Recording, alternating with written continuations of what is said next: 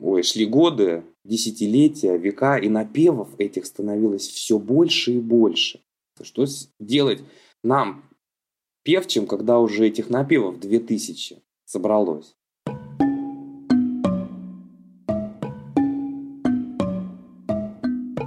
Привет, я Вика, и это нативный подкаст. Подкаст о языке музыки доступным языком слов. Итак, музыку начали записывать. Да, порой непонятно и странно нашему современному восприятию. Ну, уж как знали. Придумывали и крутили в силу своей фантазии. Как любой язык, язык музыки не стоял на месте в своем развитии. И, как вы могли уже слышать в предыдущих выпусках, основное развитие получала именно церковная музыка. Сегодня давайте разбираться, как же она там записывалась. Поговорим об этом с пианистом и педагогом Сергеем Хохловым.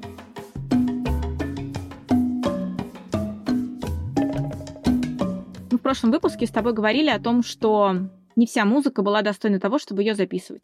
И самая главная музыка, которая записывалась, это музыка церкви. Давай сегодня поговорим о том, как это выглядело изначально, как это придумали записывать, почему именно таким образом. Оно же наверняка было не похоже на то, как музыка записывается сейчас. Когда это вообще придумали записывать музыку в церкви? В каких годах примерно? Ну вот мы действительно успели с тобой поговорить про людей, которые жили до нашей эры, их попытки записать мелодии, записать музыку. И уже стало всем понятно, что речь идет про музыку ритуальную, про божества и про то, что нас обращает, отрывает от земли и уносит в небеса. Если сегодня спросить у любого человека, как записывается музыка, то даже те, кто к музыке отношения не имеют, сразу ответят. Музыка записывается нотами. Ну, более продвинутый скажет нотный стан. Кто-то добавит есть ключи. Басовый, скрипичный, ну это прям вообще супер герои. Но всегда ли было так? Ну, конечно же, нет. Потому что запись музыки, как и сама музыка, развивалась со временем, и процесс этот шел постепенно, не сразу, и очень интересно пронаблюдать эволюцию записи музыки. И вот сегодня мы как раз с тобой поговорим о том, когда было принято христианство. То есть речь идет уже про IV век, 313 год. Это время, когда император Константин узаконил христианство. И люди стали выходить из тайных сообществ, из тайных действий, и стали строиться первые базилики, первые храмовые постройки. Но сегодня мы с тобой знаем, что церковь, христианское без пения, молитв ну, просто невозможно, вот куда бы мы ни зашли. Будь то католическая церковь, дальше протестантская, будь то православная церковь, везде молитвы пропиваются, молитвы поются. Мы однажды говорили уже с тобой, для чего это делать? Да для того, чтобы с помощью музыки усилить воздействие, усилить обращение к Богу. И здесь как раз тот самый случай. Но пение пением, но куда петь-то? Нужно же знать напев, правильно? Как петь, куда петь. И люди задумались и придумали такую интересную систему они придумали условные значки, которые называются невмы. А можно я тебя перебью? Прости, пожалуйста. А что, нельзя было, как в народной музыке, мы тоже с тобой об этом уже говорили, просто друг другу передавать этот напев, и все, и так из уст в уста, так и дальше передавать? Ну, наверное, можно было, так, в принципе, и разучивали, потому что вот э, та система знаков, про которую мы дальше будем говорить, она записывалась для людей, так скажем, посвященных, для канторов, для регентов, которые управляли хором. То есть э, кто-то один, ведущий, должен понимать, что это за запись такая, для того, чтобы коллективу уже объяснить, куда движется мелодия, как движется мелодия, и дальше сесть и поучить совместно. То есть э, должны быть определенные знаки рукой, жест, э, ну вот все, что дальше выросло уже в дирижерское искусство. То есть, получается, те, кто пели, они эти условные ноты, эти записи, они толком не смотрели, им это и не нужно было. Им, получается, то, как надо петь, рассказывал регент. Да, рассказывал и показывал регент условными вот знаками, ну, жестом. Так, и как это выглядело? Как это выглядело? Регент открывает текст духовный, открывает молитвы и видит, э, что написаны определенные символы, значки, вот те самые невмы, про которые я уже сказал. На самом деле это никакие не ноты, это не мелодия, это направление движения мелодии. То есть э, он смотрит в текст, и невмы для него как напоминание, как напоминалка, да, куда петь, вверх или вниз, куда движется мелодия. И мы с тобой говорили уже о том, что музыка духовная, молитвенная должна возносить нас э, вот в горние выси. И поэтому она была плавная, она была постепенная, постепенная, то есть никаких не было ни скачков, ни резких таких вот движений. И благодаря вот этим э, невмам, напоминалкам, регент ориентировался. Так, значит, молитва сейчас вот тому-то, про то-то. Ага, запись вот и выглядит вот так, вот так, вот так. Все, я уже ориентируюсь, я начинаю хору показывать, и за мной хор повторяет. И приблизительно вот такая система была. И он, получается, как бы рукой, да, просто рукой показывал вверх или вниз голосом двигаться. А как они понимали, ну, какой шаг между звуками им делать? Они рядышком должны быть или он как-то это тоже показывал, типа пошире рукой раздвинул, значит, подальше взяли какой-то звук. Да, но там же еще нужно было зависнуть на этом звуке, не просто его взять. Это он в кулак, наверное, собирал, типа, собрались, ждем. Я, я, я думаю, что люди долго и упорно репетировали. И шли века, ты представляешь, там, ой, шли годы, десятилетия, века, и напевов этих становилось все больше и больше. И в какой-то момент певчие и канторы перестали уже справляться. Что делать нам, певчим, когда уже этих напевов 2000 собралось? Сколько можно? Больше не буду петь? Пойду стучать камнями и жарить мамонта дальше. Сколько можно? Нет, ну назад, конечно, никто не откатывался, люди прогрессировали, шли вперед. Так вот, э, в конце шестого, начала седьмого века папа Григорий I Великий собрал все напевы в огромный сборник. Получился огромный свод этих напевов, э, в который вошли несколько тысяч. Они также записывались э, условными знаками, вот этими невмами, которые являлись ориентиром для регента, как мы уже с тобой это обсудили. Но в этот момент, конец шестого, начало седьмого, появляется как ориентир одна линейка. А до этого не было линеек. До этого это было просто как стрелочки какие-то, штучки. А до этого не было. Да, это были указатели для регента. И вот это вот искусство как раз и передавалось из поколения в поколение, и мы выучивались. Может, у тебя не просто певческие способности, а ты можешь быть регентом. Ты быстро запоминаешь напев, ты быстро запоминаешь текст, и дальше вот таким вот образом продолжаешь это искусство, как подрастающее поколение. Если у нас сейчас есть Википедия, то у них была невмопедия, где они могли посмотреть, что им на какой праздник петь. А я рифмой говорю, потому что тру-лю-лю. Потому что петь люблю. И вот благодаря этому сборнику, который собрал Григорий I, папа Григорий I, уже есть ориентир, одна линейка. И благодаря этой линейке, как ориентиру, мы понимаем, куда мелодия идет вверх по невмам или вниз. То есть нам уже проще ориентироваться. Это не просто слова и над ними условные значки. Уже есть ориентир.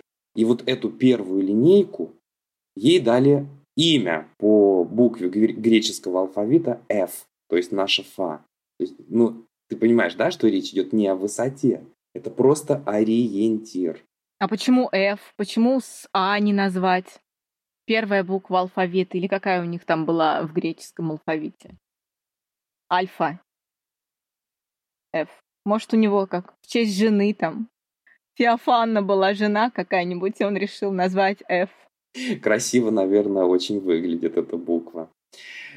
Но, несмотря на то, что уже линейка ориентир есть, это не звуковысотность, да, это просто ориентир. Но без кантера все равно никуда. Он нам показывает, куда и как петь. Но благодаря этой, э, этой линейке мы уже с тобой как-то можем ориентироваться. Дальше идут века, и к X веку уже появляется вторая линейка. Рядышком? Да. И на этих двух линейках уже записывается григорианский хорал. Это получается, если думать, когда у нас была одна линейка, то значит все, условно говоря, 15 певцов, которые во время молитвы в храме пели, они все пели одно и то же. И говоря современным музыкальным языком, это было одноголосие. В один голос все пели. Получается, когда появилась вторая линейка, можно было говорить о появлении второго голоса и, говоря современным языком, двухголосия. Или пока рано торопиться, и это такая очень условная история. Пока рано торопиться, но ты близка к истине, потому что вторая линейка появилась, но запись продолжается одноголосного григорианского хорала. Мы с тобой говорили уже о том, что, что такое одноголосие. Это единство веры, един Бог, все поют один тон, и вот этот вот символ единения – это как раз вот соборность, это то, что нас объединяет, то, что нас сплочает. И что характерно этому одноголосию? Плавное, спокойное движение мелодии. Никто никуда не торопится. Нет никаких скачков, так как скачки, они возбуждают наши эмоции. И нет никакого ритма. Представляешь, какая интересная музыка? Погоди, нет никакого ритма, но ритм же все-таки был, он же, наверное, организовывался словами. Нет? Сережа, ты подвис? Сережа, ты подвис? Или ты думаешь над моим вопросом? Нет, я... Я, я говорю, что ритм организовывался Ритма не было фактически выставленного, но он организовывался словами, значит, он все равно какой-то был. Мы же когда стихи читаем, получается, у них же тоже есть ритм. Самый главный ритм – это твоя рука. Ты кантор, ты регент, и мы все ориентируемся на твою руку, на твой жест. Вот сколько ты покажешь держать эту ноту, эту высоту, столько мы и будем ее держать. Крепимся, держим. Да, ритм появится вот чуть-чуть попозже. Так, окей. А вторая линия зачем тогда появилась, если они все равно пели все в одну? Чтобы было? Э, проще было уже ориентироваться непосредственно вот в самой внутри этой мелодии. Одна линейка это не конкретика, а когда две мы уже видим относительно двух линеек, то есть можно двигаться выше, ниже, там же постепенно несколько нот вниз пелось, несколько вверх, а когда одна линейка, мы не понимаем, сколько их должно быть там, сколько вниз можно спуститься. Две нотки, три нотки, сколько звуков. Ну как, ты показываешь где-нибудь, например, рукой на уровне шеи, а потом хлоп и на уровень пояса, и понятно, что ну как бы немало звуков надо вниз опустить, чтобы туда голосом опуститься. И вот от шеи до животика ты показала скачок, который совершенно исключен в нашей духовной музыке. Я подумала еще, что все относительное расстояние от шеи до животика в зависимости от роста человека разное, и поэтому пели все бы тогда тоже по-разному. Окей, чему мы идем дальше? У нас появилась вторая линия, и появилась больше конкретики. Да, у нас уже есть две линеечки, у нас уже больше конкретики, у нас уже становится понятней, что и как пропивать. И далее появляется великий человек, которому мы все музыканты обязаны. Это великий итальянский монах Гвидо, который жил в городе Ореццо. И он получает имя Гвидо Аретинский. И приблизительно годы жизни это 990 год и 1050. Ну, это так условно, потому что... Ну, хорошо, так пожил долго. Да. И чему же мы так обязаны Гвидо? он начал учить певчих петь по пальцам руки. То есть звуки распределялись по пальцам нашей руки. Если мы посмотрим на свою ладонь, пальчики параллельно полу, у нас э, получается мизинец, безымянный, средний и указательный. Вот, четыре наших пальчика. Так? Да. Большой палец мы не берем, он смотрит куда-то вверх, наверное, в небеса. И вот эти четыре пальца для нас ориентиром становятся. И я другой рукой показываю направление мелодии, да, вверх я иду, вниз я иду. И певчие в этот момент понимают, ага, значит, мелодия сейчас пойдет вверх, вверх, вверх, Здесь мы остановились, этот слог подчеркнули. На нем повисели и пошли дальше еще куда-то вниз или еще выше. И на самом деле в этот момент Гвида понимает, что раз четыре пальчика, две линейки нам уже мало. И он вводит четыре линейки. Ты представляешь, какой это был прорыв, какой это был скачок в развитии музыки? Какой это был слом мозга для тех, кто пел. Да. Он понял, что как минимум нужно четыре линейки, и григорианский хорал дальше уже начинают записывать на четырех линейках и даже между линейками стали помещаться вот эти невмы. И ты знаешь, есть такое смешное выражение. Я могу объяснить тебе это на пальцах. Так вот, в разговоре про Гвида можно совершенно четко сказать, что я могу еще и петь по пальцам. Не просто объяснить, но и спеть. На самом деле это не просто четыре там линейки, да, э, там еще использовались фаланги пальцев. То есть мы понимали, что вот пошел переход в следующий регистр, да, то есть э, в зависимости от того, на какую фалангу я показываю, туда идет мелодия, выше или ниже. И смотри, как у нас благодаря этой системе расширился диапазон музыкальный, да? То есть мы можем петь еще выше, выше, выше, выше или ниже, ниже, ниже, ниже. А для тех, кто очень далек от музыки, что такое диапазон музыкальный? Возможность э, голоса, то есть от самой нижней ноты, вот внизу, да, там я пою ля-ля-ля, вот моя нижняя нота, до самой верхней там какой-нибудь. Но это получается ширина возможностей, да, голоса? Это возможности, наши певческие возможности, наши вокальные.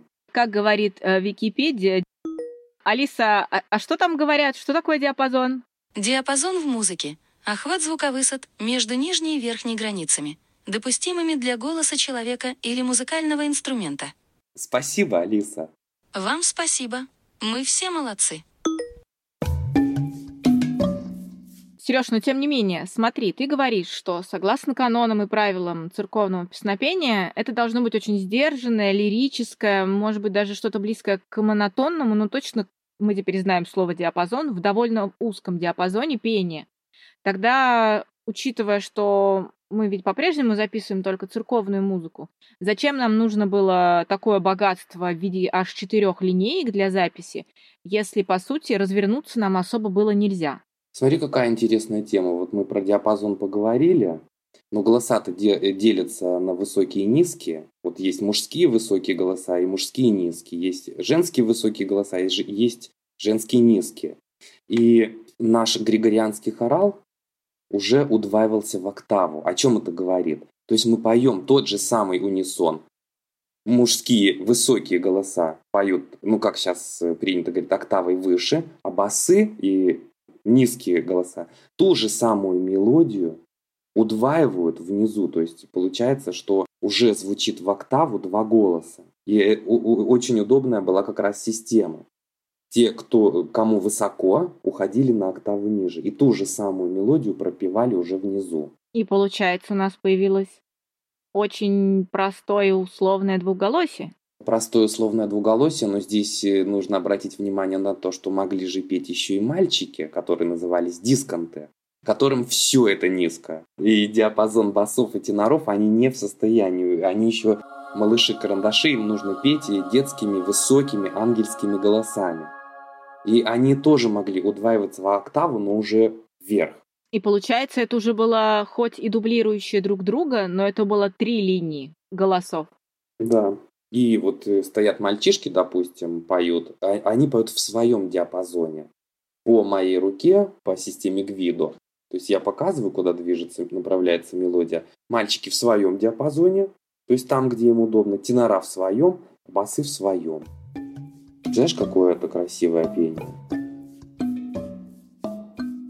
Спасибо вам, что слушаете подкаст. Если вам нравится, что мы делаем, пожалуйста, поставьте нам оценки и оставьте комментарии там, где вы нас слушаете. Спасибо!